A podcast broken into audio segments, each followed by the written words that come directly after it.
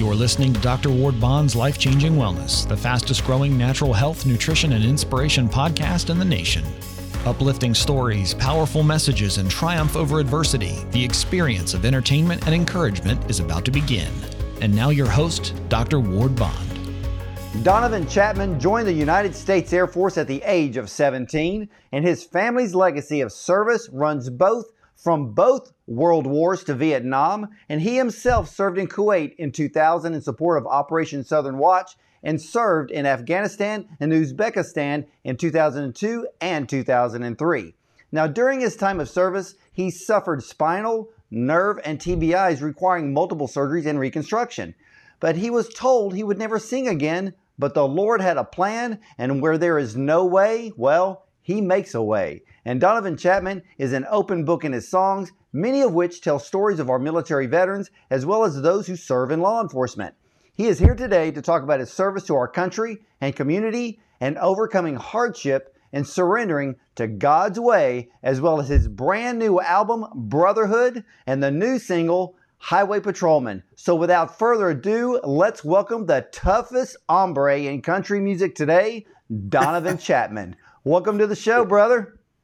Well, that's a heck, that's a tough name I got to live up to. Is the toughest hombre, uh, but but yeah, it's so good. Thank you for having me, man. And uh, I really appreciate you, Doc, having us having me on the show and working with our team. And it's an honor to be here. Been well, it is. It is your shows. Well, thank you so much, and it is great to have you on. I mean, your story is so inspiring and so motivating. But I want to step back a little bit because your family has a very long history of serving in the military. Can you kind of give us a bit of that family history? Yes, sir. Um, my great grandfather uh, served in World War One. He lost his leg, uh, was an amputee in World War One, and uh, he came back to North Louisiana. My grandfather Thomas and broke over four thousand acres. You know, working with that peg leg, and uh, he, uh, my grandfather, served in World War Two, and my father served in Vietnam and was injured there in Vietnam by by a ricochet bullet, and my myself and my little brother served in Afghanistan and I also served in the Southern Watch in Kuwait. Um, so we have a lineage of all the males in our family serving, and even um, even on my grandfather's side, from my Hawaiian side, uh, my grandfathers and great grandfathers served as well. And and go figure that both my grandfathers, from my dad and my Hawaiian side, their birthdays were on Valentine's Day this week. Wow, that that's pretty interesting to know. Now I understand that you were severely injured. What happened? Well, the pararescue job, it you know, this special operations rescue component of the military, were it's pretty demanding job, and I've I've got hurt on several different events overseas from being under a helicopter on what we call the penetrator, which is a device lowering by the cable that we would do a rescue or uh, hoist. It's a hoist out. Uh, got hurt on that. Got hurt on um, some boat operations. Uh, it's just been it was a totality of several and several events. And in pararescue, we're so undermanned um, and because it, it's a 98% attrition rate to get through our training. We have the highest attrition of any special operations in the DoD because it's a two to three year pipeline of training. You have to go through every special operations style school there is in the DoD, and so we're wore out. You know, our bodies go through a lot. And when you're when we're deploying, we're deploying so much because an aircraft cannot fly. The special operations, your SEALs, your Green Berets, none of this can happen if pararescue is not staged by a rescue scenario to be able to either free fall in, to be able to scuba in, to be able to rappel in uh, through from any fixed wing and any rotary aircraft. And so you can imagine doing this with a very heavy med ruck and a very heavy radio and a very heavy loadout of ammunition and weapons and all your medical gear for yourself. With all that weight, you are going to get hurt more times than you think. And what we do is we cover it up because we don't have sick call in a forward environment you know, when we're doing special operations rescue missions. We don't have a call. And we know if we lay up, and if you lose a limb, if it's something like that, you're dealing with a major head injury. But a lot of times, TBIs, you don't know until it's later on.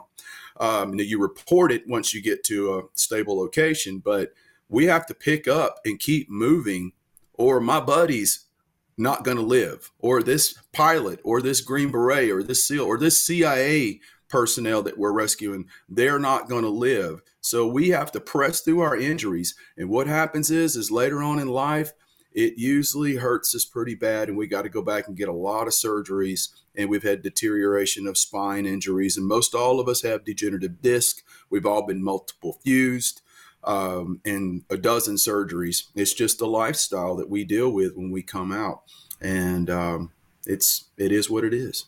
So you know, I was trying to read these things. Just I get so interested in the trainings, like the Navy SEALs and all sorts of things, and what they have to do. But with the pararescue, that's what you you know how to rescue when it comes to to the desert, to the Arctic, to the ocean, to the jungle, and I mean, with Navy SEALs, Green, I guess Green Berets, you know, a lot of their missions aren't they? They're pretty much top secret. So you guys are basically, are you shadowing these guys? Are you on standby just in case one of them have been injured?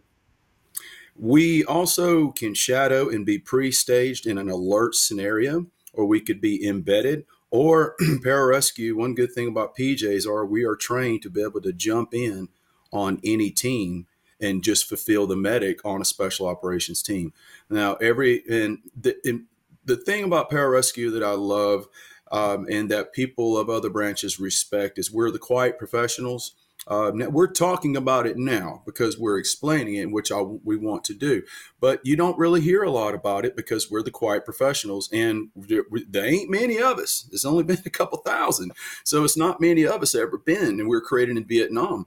Uh, but the SEALs and the Green Berets, we respect highly. I've trained with those guys. I went through Special Operations Medical Training course. It's the Green Beret 18 Delta Medic course and SEAL Corpsmen, PJs uh, recon corpsmen medics and ranger medics we go through that course and it's a great course um, with a lot of some wild training all the way from live tissue to severe training so that when we get into combat our first hands-on an actual living body will not be in combat we will have worked with live tissue a lot to understand compensated decompensated shock those two things is the trick to triage being identify compensated, or decompensated shock. So I know that's a lot to t- tangle on there, Doc. Well, it, well, it is, and you know, and that's the reason why I want you know, especially the American public needs to understand that we have units like this, men and women that will put their life on the line to either rescue or or treat somebody who is injured, getting them back. Now, you said about all of this gear you guys are, are carrying. So if one of you are actually injured in a mission, and you and then once the mission's over, you go to the hospital. Like you said, it could be multiple surgeries. Are you allowed back into the PJs once you're fully healed, or does that kind of change the element? That that is a very tricky one. So it depends on if you can pass, if you can recover and pass a flying three class physical, which is the most intense physical. Now, there is a story of one pararescueman who's my mentor and who is the pararescueman of pararescuemen, Scotty Guerin. Scott Guerin, he was on SEAL Team 6. There's PJs working with SEAL Team 6 as well out of Bragg or at the JSOC. And he trained them on cricothyroidotomies, which is a way to cut into the airway the day before his incident. And then when he free fall the next day with the team, uh, another SEAL collided into him, and Scotty was knocked out without a parachute. He hit the ground at over 100 miles an hour without a single parachute, free falling from over 10,000 feet. Um, those SEALs from SEAL Team 6 that were on the ground went and gave him a crike from the instructions that he taught him the day before. And Scotty had a near death experience. He he flew with three light beings, and I've actually written his song "God I'm Not Ready to Go Yet" on our nonprofit Freedom Sings USA. So he didn't die in that free fall. No, he almost he broke nearly he broke every bone nearly in his body. His head was this big around. You can look at it online, Scott Guerin, and he's a blonde guy, and his head was, I mean, it was horrific. He still went through months and months and months and months of reconstruction surgery got out of the military, put in a package, come back in pararescue, fought and fought and fought, and came back to be a PJ again after two years. and that is a story of stories. To hit the ground without a parachute, falling over 100 miles an hour, break every bone in your body, have the most TBI of TBIs. He's got suppressed lungs and everything, but he was able to get back in. He had some good people he knew, but Scotty is a great is a great leader. And when he came back in, his first parachute back was a malfunction. well, I hope he. I hope. Well, I guess he lived through that one too. he lived through that one. He's just like, and he talks to the raps because they damaged his vocal cords doing the cricothyroidotomy. He's like, you know, Chappie, I was jumping back in. I was like, if I've got to do it, I've got to do it now. Let's just get off this ramp and jump. And he goes, I'll be damned if I have a malfunction on the first jump after my freaking, you know, I'm like, oh my gosh. Yeah. Wow. Man, they got they need to make a movie about him. Yeah, yeah, he's he's a very interesting, beautiful man, um, and I love him to death. And so it, there's there's so many injuries like this. We have quadriplegics, paraplegics. Um, there's just like I said, Doc, is so many ways that you can hurt yourself or get yourself killed or um, just get hurt in the operation. Just you know, just getting down to person or getting back into helicopter. And yet we always have to be thinking outside of ourselves and ahead on our swivel uh, uh, and uh, always going through the scenarios of what can go wrong what can happen when this helo gets into the site where i'm going to do a recovery what can go wrong what is the opposition what gear do I have? How can I maximize that? Am I coming into, I thought, two patients, or is it going to be 13? Or is the guys that are there defending those that are shot, are they already killed and dead? So you never know. And that's the training and why it takes two to three years so that you can be able to make split decisions and not hesitate. Hesitation will get you killed. You, yeah. You've got to be able to not hesitate, commit to your job, commit to your actions and get the job done the best you can and stand behind your brothers. Well, you know, Donovan, I've heard uh, you know stories of like Navy SEALs. They're literally trained to be killing machines, is how it's mm-hmm. usually put. But with pararescue, you are put in there strictly to save, correct? Yep. When it hit, when the when the uh huh hits the fan, we're the ones that they're going to call if it's that bad. Um, but yeah, that that is right. SEALs are very professional in what they do. Um, the best that I believe that there is in how they pro- how they work, how they train, and we've trained with them a lot, and they have that that counter respect for us because they know, such as um, the two PJs went in and got Mark Luttrell from Lone Survivor. They went in and rescued him. That was two pararescuemen. Uh, Mark's very thankful. We're very thankful that Mark's alive, and other survivors just like him. Um, I when I was there, I went in and rescued two CIA guys that were pretty messed up, and it was one of the longest nights of my life.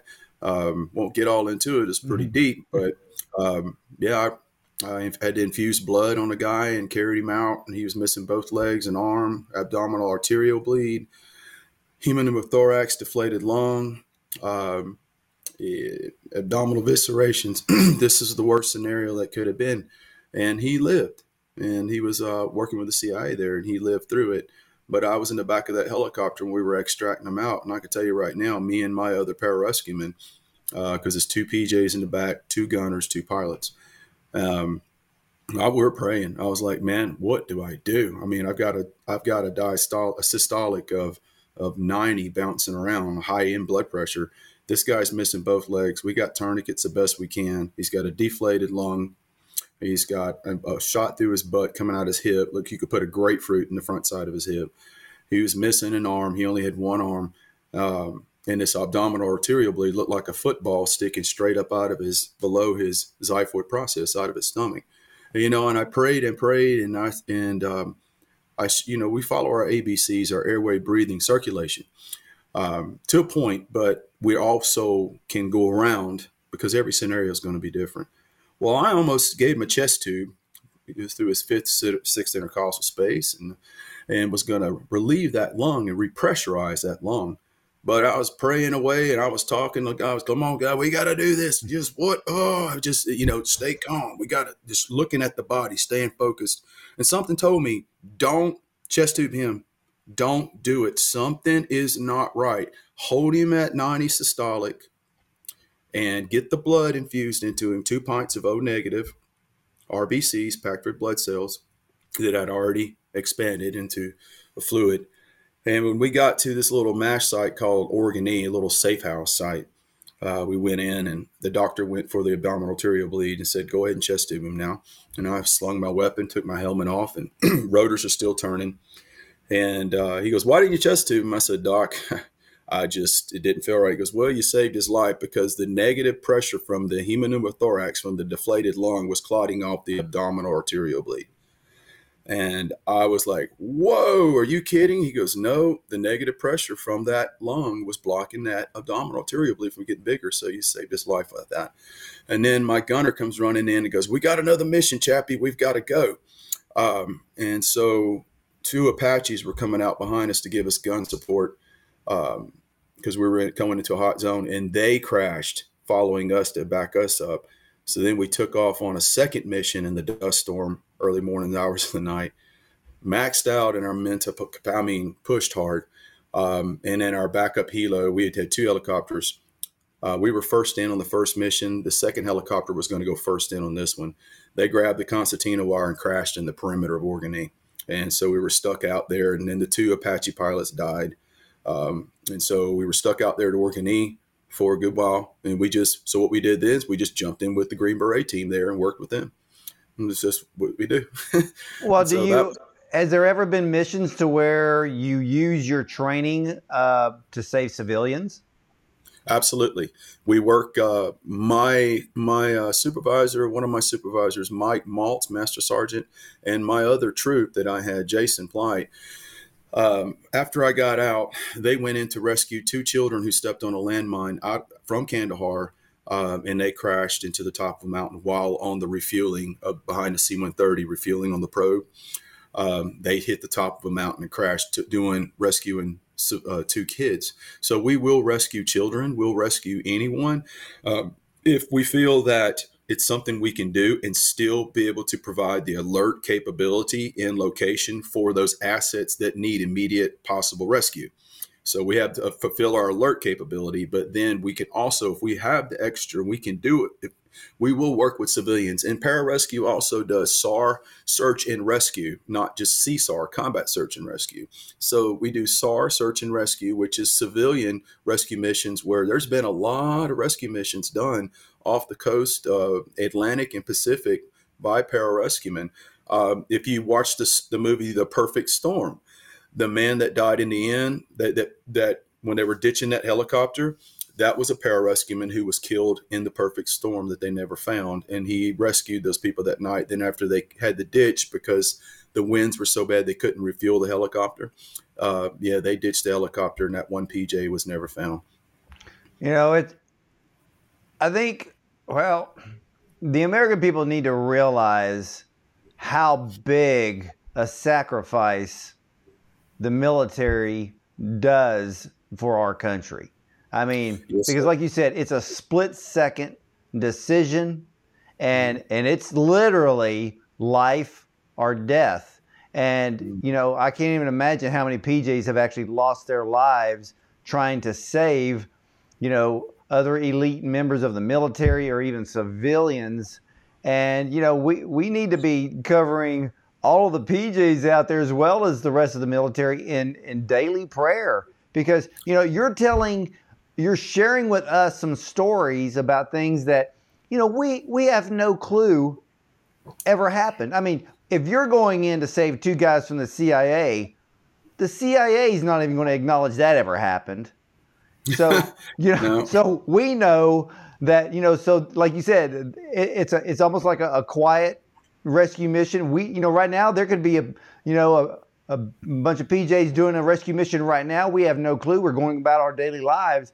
But we need to be more aware of what really goes on. We don't need to know what the missions are about, but we need to cover our military as well as our law enforcement in daily prayer of protection and also in the areas of decision making because it's I mean, my gosh just listening to you i cannot imagine being under that much pressure carrying that much gear and having to having the mental capacity of just you know trying to make the right decision but i you know as you were telling the story about uh, the what about the lung. That is where the Holy Spirit comes in, in the midst of all of the chaos, and really save that man's life because it's almost like the Holy Spirit told you, "Don't touch that lung," and mm-hmm. And yep. you know you can see a lot of God moments and things like that. Yep, you, it, there is major God moments, and as a Christian, I'm a firm believer in that. And from um, it, God has had his hands on me for a certain reason, and all of us, we're all on our individual pathway, right? Um, and such as you were talking about, um, me not being able to, you know, sing and, and then had to save use of this, you know, this hand here, and it, you know, it, got a deformed playing guitar with that, and I barely, I have hardly any use of this, and I had to learn to re- play guitar again, and they scarred my vocal cords going in through uh, to put to fuse my neck and said, "You're not going to sing the same way of singing at all. Really, just warning you, it's not looking good." Well, it took a year and a year and a half, and I was going through a lot of recovery on uh, going through the VA appeal process and going through all that junk and um, and had to work on myself. I had to surrender. I had to really break. When I say breaking, I'm not talking about breaking your honor or breaking maybe somewhat your pride, but it has to be breaking where where I thought my life was going to be and what I what I wanted for my life, and had to realize this is not about me. This ain't got nothing to do about me. It's about God, and I've got to learn how to surrender to that fact and put Him first, and so that He can assist me and do the inevitable here and get up on my feet, um, and go through rehabilitation uh, for mental health. Because it's when you when you know those things you may not think that they're going to bother you when you get out but you get on down the road a little bit and everybody's emotionally different right? Everyone's pain is real. And it, it's going to catch up with you and that's where i would say people out in the public for them to to genuinely pray for us i would love to tell them look don't think of us or me that i've done something so crazy different than you. I would say when you're at your hardest and you're having a hard time and you're you're really struggling with your with your insecurities or your egos or your or your health or whatever it may be, know that you're not alone. And I'm I'm there too. And I, I go through it all the time. We all have to deal with it. Everyone's pain is real. There's really no separation of us as humans on this earth. We all are dealing with the same pain and the same suffering. It's just the ability of how do I work through pain and suffering or PTSD that will eventually bring me in to the victim mentality and bite me hard. And so I, my life is consist of three S's every day. I will struggle every day. I will surrender to the Lord every day and talk to Him and I will succeed by the time I lay my head down and go to bed. And if I can live my life that way one day at a time and not get ahead of myself, then I'm going to be okay. I love that. Struggle, and the three S's again it, it's struggle, it's surrender, and, and success. I love it. Well, well, let me ask you this because how did you get your voice back? I just had to work at it and I had to talk and I had to start just like I learned to sing. I had to start singing pitch and just sing. I had to start hitting pitches and just working and working with my throat and redeveloping the muscle. Uh, and believe it or not, it came back stronger than it was before. I don't know if it's resting against the plate right or something, but I came back. I've got like maybe it's the bionic voice. I don't know. but I'm not saying I'm that good of a singer, but I'm saying that I'm better than I was before on my prior record deals. I guarantee you that. And I know who I am.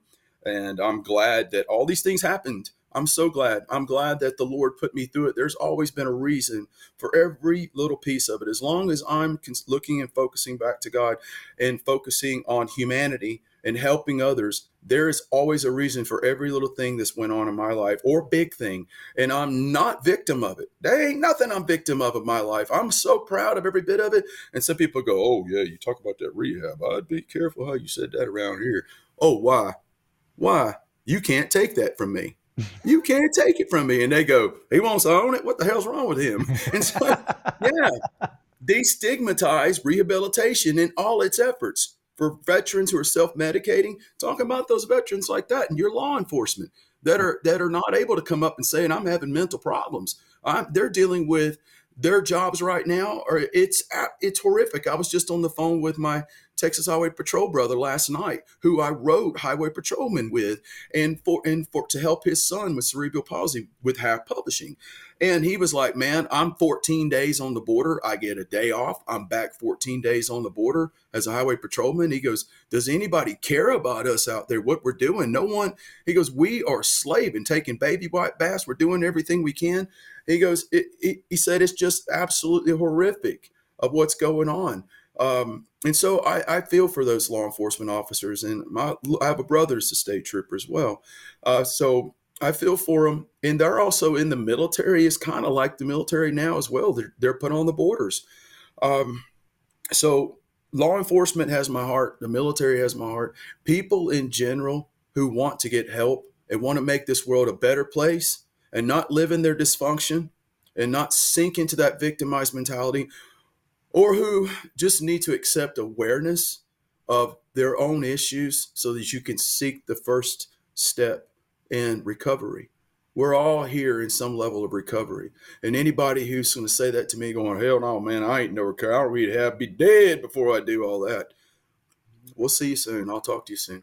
Because um, you will have your, t- everyone gets their test in life, right, Doc? That's it. Well, let me ask you this because I was reading some of your history and you had a couple of record deals, especially one with Curb Records back, what, 2003? And then, yes. but you had just uh, what come back from Afghanistan. So did the record contract come back come in after you got back from Afghanistan? Yes, it did. It came in after I got Af- Afghanistan, and uh, so it, it was. Uh, it was. It was. I, I was working, uh, recording songs up here for a good while, probably a year and a half after 9-11, dealing with just losing guys because we started losing men on our team as soon as we started going in Afghanistan. And so I was dealing with that with writing. So that was a way I figured out how to, you know, process these emotions and just get it out of my head, get it on paper, be the observer of the music, of the song, of the story. Um, and so it got to Mike Curb, and Mike Curb signed me to a seven album deal. And it, it was good. I, I, mean, I didn't know how to be a civilian. I, I went in at 17. Here I am coming out of the military with a beard and long hair from being in Afghanistan embedded. And I'm like, what, you know, what am I, how, do I, how do I do this? And so I, was, I trusted a lot of people. And this is a business that you better be really careful who you trust. Mm-hmm. Yeah, you better be careful you trust. I got along well with Mike Curb, um, his wife Linda, and the people there at Curb. It's just uh, the industry's full of sharks and it's full of uh, dysfunction and its highest caliber. Um, I would say, you know, entertainment and country music's right up there with politicians in Washington. I believe that. it's pretty uh it's pretty it's something you know? If you if you got a hit you're in the top 10 oh your jokes are so funny. They're calling they're ringing you all day long. Oh, he's such a good guy. But when you ain't in the top 10 you couldn't get arrested if you're running down main street naked. I mean well you had you had a couple of hits in the top billboard 100 yeah, I had uh, I had four top 60s went on curb in category five, and um, uh, one was a radio and records charts back then they had one two charts that and billboard. I was 38 then billboard i got to 42 the majors and then i had three top 60s as well uh, with them. And we just we have a one in the billboard indicator activator right now. I believe it's still top 60 highway patrolman but it, you know, it's the radio world is a is a tough world, and yeah. terrestrial radio, and um, I it was a growing experience for me back then to go radio tours for years at a time uh, with Curb, uh, and I met a lot of nice people out there. Uh, but the industry has changed, and there's yeah. ways that you have to work with to break your music um, with a good team and a good strategy in the big world streaming. Yeah. So, yeah. Well, let me ask you this because um, your latest album release is Brotherhood. So tell us about that album. Well, Brotherhood, uh, the song Brotherhood, where the album comes from, is about um, the men of pararescue and special operations. Um, and pararescue is nothing against um, females not being in there, uh, but there's there's no there, there's no females. Never been one in pararescue or combat control, the other Air Force Special Operations component. Um, so it's been a tight brotherhood a of pararescue and what we do and put our life on the line for our brothers. And um, and that kind of sparked the idea of this album. And I also, uh, when I was down in rehabilitations, I was down there with several veterans uh, who had their issues they were working on. And one of the veterans was uh, by the name of Mark Rao, and he's from Abilene, Texas. And Mark and I wrote, co-wrote together two two veterans and Revelation Change as we were going through our surrenders and and talking to God and having our daily Bible studies and um, and it was a, it was a beautiful time. I, you know, I didn't want to leave because I knew I was right there amongst other veterans and civilian people who just were hurting, and it, and it, it, for once I felt okay to hurt. I felt it was okay. I didn't have to hide it. I didn't have to play games with myself. I didn't have to stay in the poor me victim mode anymore. Well, is it hard? Ha- is it hard to be a pararescue where if you when you come home and, and I can pretty much understand that mo- probably the majority of the missions cannot be discussed. So is it hard to be in a normal, let's say a normal like a family environment, but you can't talk about anything that you actually do? And so does it make it hard for a lot of those guys to talk about their hurts because of that? Yes, I think there's several levels of, of ways to look at this, Doc. Um, there's there's you look to that you just said the classified uh, level to where the level of guys go through and it's classified and they can't talk about it. Normally, would they ever not even tell you I have something that I can't tell you about? They would not even do that. That would be totally kind of you know unprofessional way of doing it. They would just not let you know. But I would say the biggest thing uh, that pararescuemen and that deal with um, coming back is because of the workload by being deployed. You're flying, you're flying every day combat sorties. You're you're go go go go go is the demand, and what you see and having your hands in blood so much, and having your so and so many brothers of ours. We took a large hit who passed away. I think the struggle is is when a veteran comes back and the VA system is still not prepared to properly handle in the therapy prior to just medicating pararescuemen and special ops guys and playing this westernized medicine game where they go, oh, you check the box, Prozac, olanzapine, sertraline, Wellbutrin. Let's keep it going. Oh, you got body pain? Let's drop full dose of gabapentin in you and give you a nerve block. Oh, you having problems sleep? Here's some Ambien. Just keep on stacking it up, man. Mm-hmm. The veteran's going to have enough problems communicating with his family, with dealing with post traumatic stress, with the mind is reflecting in the past and recreating the past emotionally and chemically, rendering an emotional response in the moment. And as a moment is expanding into his future, which what is his future? Is it limited? Does it have potentiality? It's going to be tough for them. So the future has to be, I always talk about to be able to have an unlimited potential future of success, we have to deal with these issues with our right mind, you know, without all these medications, with with prayer, with therapy, and this is what we need to have for these veterans is more therapy, more songwriting programs, more action programs. But the veteran has got to want it as well. Um, but this is the biggest problem with people returning, just like Vietnam the breakdown of being able to communicate with their families. And their families are going to assume, you know, such as spouses. A lot of times it makes it hard on spouses and husbands. Well, I assume it's about me. He's not talking to me. He won't eat my food. I mean, he doesn't spend time with me. It's not the same man I knew. What have I done? Right. That goes on a lot. And so the power of assumption and not being able to understand what the veterans are going through. Uh, and it could come from a man's side as well for a woman who's deployed. It's people have to have the, they need to be able to be pray about it and look at the bigger picture and take some education on this. Get some get some therapy education, um, and to know that you cannot make it about yourself. You have to accept what these veterans are going through, that their mind has seen so much. Their adrenal glands are going to be affected. They're not going to have proper adrenal gland function. This is going to affect so many things in their body from testosterone to serotonin. There's so many things that get affected by the adrenal glands from dopamine. So, Doc, we could go on and on about that, but this is I learned a lot of this from you know psychology courses in college and from going to one of the the best rehabilitation for mental health and substance abuse in the country. Um, it was the greatest gift for me, and I continually build off that platform to help others and to listen to them. And if they're ready for the information to be able to make a transition to a better life, then I'll work with them. And that's what, you know, to go back with the album, if you listen to the album, there's a lot of talk of surrender, of getting on your knees, of hitting my knees, of saying, I'm done. Lord, what do we got? It's not my way anymore. It's your way. You built me. You put me here. You breathe me life. I am you. You are me. We are you, are you are within me. Why have I been making this all about me down here and going through this stubborn process? Yeah, exactly.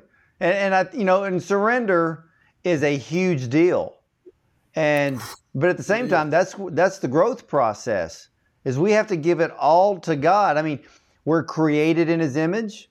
You know, mm-hmm. I can never, I would never, I can't even imagine the things you have seen, experienced, had to do. Oh my gosh, and and then to come back, and where the general public, you know, if they see you acting normal, they think everything's a okay and not understanding that there is an internal mental struggle going on. And the VA hospital is not that well equipped to even handle that. And there, re- there should be, you know, um, private sectors to be handling more of the veterans' situations and problems that they need to be to need help to overcome because the government does, doesn't do, do those things very well. We both know. And no. you know, you listed all of these medications, and you're right. It's just more like just dumb them down, and uh, that way there won't be a problem. But you know, the suicide rate is extremely high as well, and it's not just. And it part of it is the service, the missions. At the same time, a lot of that medication is linked to actually encouraging suicidal thoughts. And that's why all of our veterans, even our law enforcement, need help. I, I just recently interviewed a former chief of police, and he told me, you know, for 27 years, there's just things he will never talk about because of the things he's seen. And we need to understand that all of our military and our law enforcement, you know, there are just things that they're never going to talk about but that doesn't mean it didn't happen. They just need help. They need someone to talk to. They need the right therapy. And I agree with you 100%, Donovan. It's, it has to be a shift in mentality um, that this this whole thing of uh, uh, well well it's a liability if you know if he has to get mental counseling even though two of his trooper buddies were killed and he, you know in front of him or whatever well he just can't do the job well that man needs to make a living what about his family we have to have a, um, a, a new shift in how in, in in how we're looking into mental health and how this country right now hello the whole country is mental right now. It's yeah. you know it is. Where you know we're putting probes on mars up there drilling for you know molecules of whatever you know and i'm all about that too but we're down here getting our tails handed to us by a microscopic organism. So you know yeah we, we, you know, and, and then you got troops, and now you've got stuff going on in Ukraine. There's things going on. I won't let it get me down. All I'm asking is, is people, government, get real Mm-hmm. You are human too. If I could tell them you are human too, and you can't tell me that you're a robot and that you perfect function with no mental problems and no and there's oh there's no communication problems in your home life. There's no possibility you've ever self-medicated. Hmm. let's talk about that. Let's just keep on going. But you'll make the rules and you'll cut the budget for the VA. You'll cut the budget for your law enforcement. You'll defund wherever you can. Though you can do eight hours, eight years in office, and you're covered for the rest of your life. Shame on you. That's, that's right. I, no, I agree. No, I, I agree. I mean, they, they live, politicians live on a whole new, they live on a different planet than the normal people that they are supposed to represent, which we are the ones paying their salary through all the uh, overabundance of taxes that we have no business paying in the first place. And my gosh, Don, we, we could literally go on and on, but you're right. The system is broken. Uh, these men, even the women, they're broken and, you know, they need help. And we need to be, you know, we need, as believers, we need to show more compassion, more grace, more mercy. And like you said, you know, these people still have to find a way to make a living. And we need, as a public, to stop putting labels on them. You know, hey, they're a veteran. They got to make a living, you know. But at the same time, you know, I think any, anybody out there watching right now and even listening, if you are an employer and you're looking for employees, you need to be looking at veterans of our military, veterans of law enforcement, but not just hire them, you also need to be that extended helping hand to let them know I'm here to listen. We're here to help because they they want to make a living, but you as an employer or a company go the extra mile for them because it's going to pay off for you. It's going to pay off for them and their family in the long run. And I think we just need to have a whole different mindset, Donovan, to, you know, we got to take care of one another. That's what the Bible says. We got to take care of one another. And, you know, we just don't need to be passing these things off. These men and these women need help. And, and we're all responsible. They sacrifice their time, they sacrifice their life to serve America and keep us free, and we need to pay that back.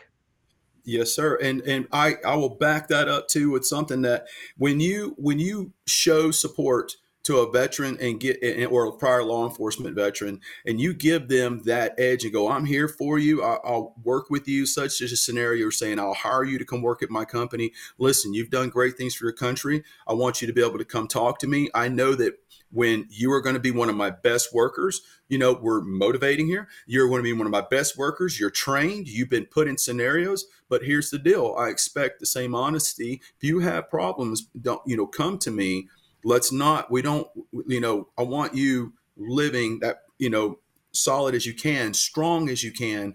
Um you know and but i've got your back but you know i think when you embrace a law enforcement individual who's prior or either who's law enforcement or prior military there's a different bond there when somebody shows them that they care they want to work for you they want to put out an extra effort they want to you know do a really good job for you um, so that's to me seems to be the general populace. Uh, not I don't know if it can say all, but a large proportion of your veterans. These are hardworking people because they they put in the training, the gut training uh, within themselves that was self professional development to do what they did in the military. I mean, some people think it's no, we're just not drinking out of no toting plastic mm-hmm. canteens and metal K pots on our head and smoking cigs and you know and left right left right tripping over on two feet. No, man, this is this this military. You know, we have are highly trained professionals and. In the law enforcement too, I think um, there's being more emphasis put in the training uh, so that we can, you know, prevent uh, bad things that happen. And and you know, Doc, listen, this whole thing too about law enforcement, I don't buy it. I don't buy it at all, one bit. You know, there's been some bad police officers. There's been some bad presidents. There's been bad shamans. There's been bad school teachers. There's been bad people of all everything. But I'm not going to go back and say I'm not for law, law enforcement at all, defund this and just no, man. I stand behind law enforcement 100% with, with my prayers. And if I could help in training, I will. Um, if I ever see anything going on, on the roadside to where it, there needs to be assistance uh, from a level of a, a, green level to a red level, um, I'll support what I can do. Um, uh, I, I think, you know, we got to get back to this without being everybody, you know, running around rebel, you know, going crazy, but we all have to police ourselves in our communities and yeah. each other and policing each other. Part of that is is caring for one another, not just looking in one mindset to what problem you've got with somebody or how much you hate them for this or that. Policing up one another, such as they, you know, my grandfather, my papa, Southern Baptist preacher, he you know, it wasn't a day go by he wasn't sitting in the community's house dropping somebody some purple hull peas off or some okra or some fresh corn. That was part of policing the community, checking on people, praying for people. Everybody, we are one family down here. You know, this this the, the way we've become divided, the way politicians and this media has created this, it's the fuel to the fire of what I'm against. Um, there is, we have to learn to work together. We're humans here, and we're going to yeah. have to because this earth you know, this is what all we got. Um, and as the native Hawaiian side of me, I'm very I'm very protective of the earth and I'm very protective of what goes on with it. And we have to learn how to function. And this is this I did not think this conversation was going to go this deep, Doc. You're you can get me going, man. And I know I'm a rattlebox, but no, man, no, that's okay because I like to learn. I like to listen. I want to know what other people have gone through, how they overcame it. That's why stories like yours interest me so much because the whole the general public needs to hear things like this. They need to know what's really going on. You know, as you were talking, something popped into my head. So, ladies and gentlemen, the next time if you ever get pulled over for speeding or running a stop sign or whatever, don't get mad. First of all, if you broke the law, you broke the law. But look at it in a different light. That law enforcement officer is not there to throw the book at you. He probably saved your life. You know, the Lord protects us daily. There are things that we could get caught up in that we have no clue about, but the Lord took his hand and protected us. In a way, mm-hmm. law enforcement needs to be looked at as what, do, what does it say on the side of their car? To protect and to serve. And guess who that is? That's you. So mm-hmm. the next time you get pulled over for speeding, don't get mad. He may have delayed your trip a bit for a reason because sometimes the Lord could use a law enforcement officer to slow you down a bit so you don't get hurt two miles down the road. So think of it in a different light. Donovan, man, I could talk to you all day because you just there's so much information inside of you but i have to say that ladies and gentlemen i want you to buy you know how i am when it comes to all of our recording artists i want you to go buy the album brotherhood by donovan chapman. Listen to the brand new single highway patrolman. There's so many other singles on there. You know there's brotherhood uh, and make sure i got this right donovan. Uh, there's one called cottonmouth on there correct Oh yeah, that's a that's a heavy Delta blues. I'm a Louisiana boy, so if you like the blues, and I mean it's heavy blues Delta. Go get you some Cottonmouth on, and, and people can order the CD too through DonovanChapman.com or through so uh, through all the streaming platforms. But if they order it through my website DonovanChapman.com, I will sign the album and throw a little gift in there for them. All right, ladies and gentlemen, there you go. Go to DonovanChapman.com. It's on the bottom of your screen buy the album. Stop downloading the music for free because you you have to realize this is the artist, this is the songwriters, this is touring, this is the roadies, this is everybody involved here, okay? Nobody gets paid on streaming. That's a freaking joke, okay? I mean, mm. who wants to make 13 cents off of 2 million streams? That doesn't cut it, ladies and gentlemen. You got to buy the album. Donovan will even autograph it for you and send it to you personally. So go to donovanchapman.com, buy the album Brotherhood, and let's all be a brotherhood together. Support one another, support our military, our law enforcement. But again, like Donovan said it perfectly, support each other. What do we need to do? God called us to love one another, to care for one another. We show that we care for one another we can change this world on our own without all them creepy politicians sitting around in Washington doing absolutely nothing. So go to donovanchapman.com, buy the album Brotherhood, and check out his brand new single, Highway Patrolman. And Donovan Chapman, I want to thank you so much for honoring us with your time, the the stories uh, you're in from. My gosh, dude, man, You're my brother from another mother. I can tell you that right now, man. You're just an awesome guy, and I meant it from the very beginning. Uh, that I Thank said you. at the top of this interview. You are one tough hombre. Thank you, brother. Doc, it's been it's been awesome being on here with you, man. You are you're you're amazing, you know, host to talk with, and I can't wait to meet you one day. Oh well, when you get on tour and you come through the Houston, Texas area, you better let me know, and I will be there so I can listen to all your amazing songs. And again, ladies and gentlemen, DonovanChapman.com. Buy the album Brotherhood. I'm going to say bye, bye, bye, because that's how we that's what we do around here. And uh, so stick around, ladies and gentlemen, because we'll be right back after these messages.